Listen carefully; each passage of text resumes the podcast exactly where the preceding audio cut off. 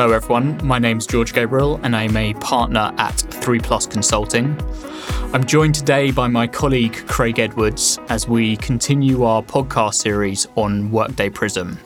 In the first episode, we discussed what Workday Prism is and what it isn't, and heard how it enables Workday to become a data hub for your business. In this episode, we wanted to work out that once we have the data into Workday, what can we do with it?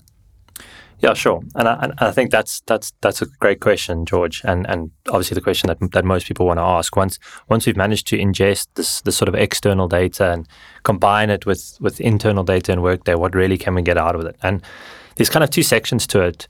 One, I think, is from a historical perspective, and and two is probably from an operational perspective. By historical, I mean you know, a lot of workday migrations, in fact, every workday migration, you know, the org structures, a lot of our history, it's a point in time and we start to build history once we've gone live. And, um, you know, I think Prism allows us to take that historical data in and allows us to report on it. So I think there's a great win there in terms of historical data where a lot of customers struggle. And I think the second thing is an operational perspective. How can we understand that data in Workday by pulling in operational data that we don't necessarily hold in Workday? Uh, could be stuff like graduate data, could be stuff like um, you know who's been uh, being at made risk, who's been put at risk of being made redundant. Um, it could be costs relating to people.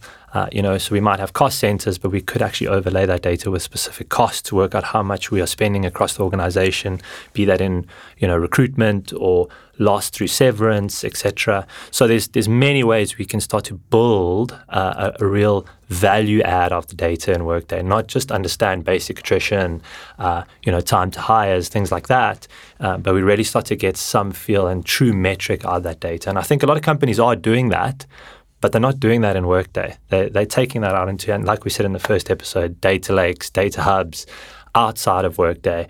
And that reporting becomes key decision makers like go to. Um, and I think work this is Workday's answer to that very question.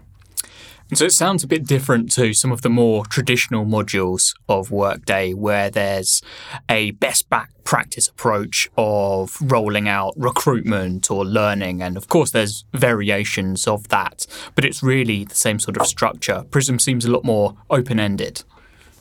Yeah, I think you're right. Um, and I, th- I, think it is open ended. I think it depends on how you approach um, a deployment um, of Prism. I think it can be extremely quick. It's extremely fast tool for time to market. You know, um, depends on the use case.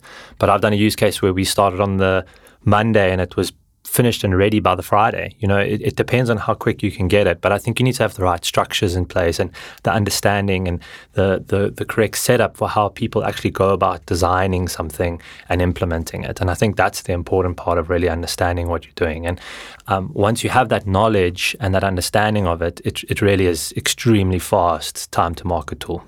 It's brilliant. And what are the some of the favorite use cases you have for things that you've put into place for your customers?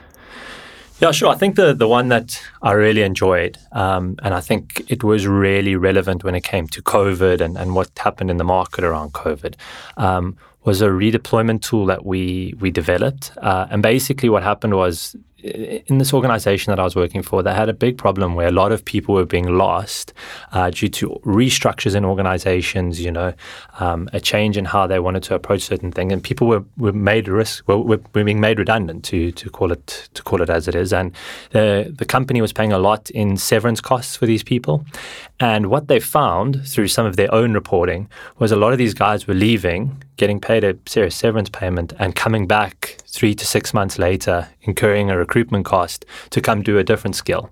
So, you know, we built a use case where we looked at um, how we could redeploy these people that were being made at risk into jobs that were available within Workday today. So we did a bit of a job matching thing where we built that in Prism and we started to get a bit of a rating structure so we could really understand who was a good fit for open positions that were in uh, the organization at that point in time. And it, you know, it allowed us to do quick invites for these people based on existing functionality and things like recruitment.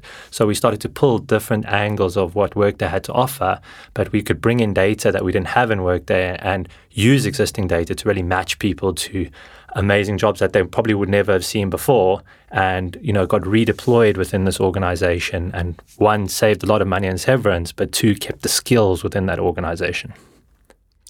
Fantastic.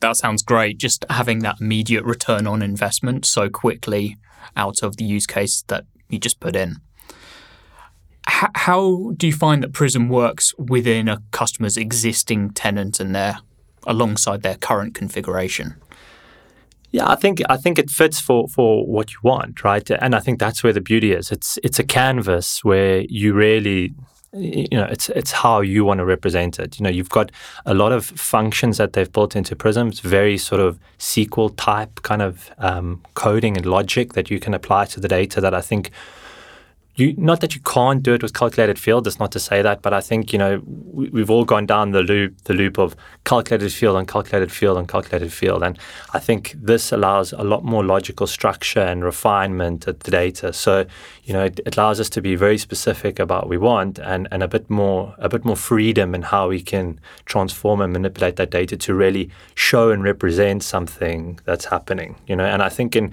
Workday we we we can report on that, and that's not to say we can't but we tend to get these really complex and a lot of people say messy or, or nasty is a word I've heard, calculated fields. Where I think in Prism, you know, a logical case statement that you can build quite easily uh, does the job just as easily, and it's so much easier to maintain and look after and fix. Thanks, Craig. That's some fantastic insight. And thank you, everyone, for listening to this second episode in our series. In the third episode, we're going to be discussing the future of Prism and how we see our customers using it going forward.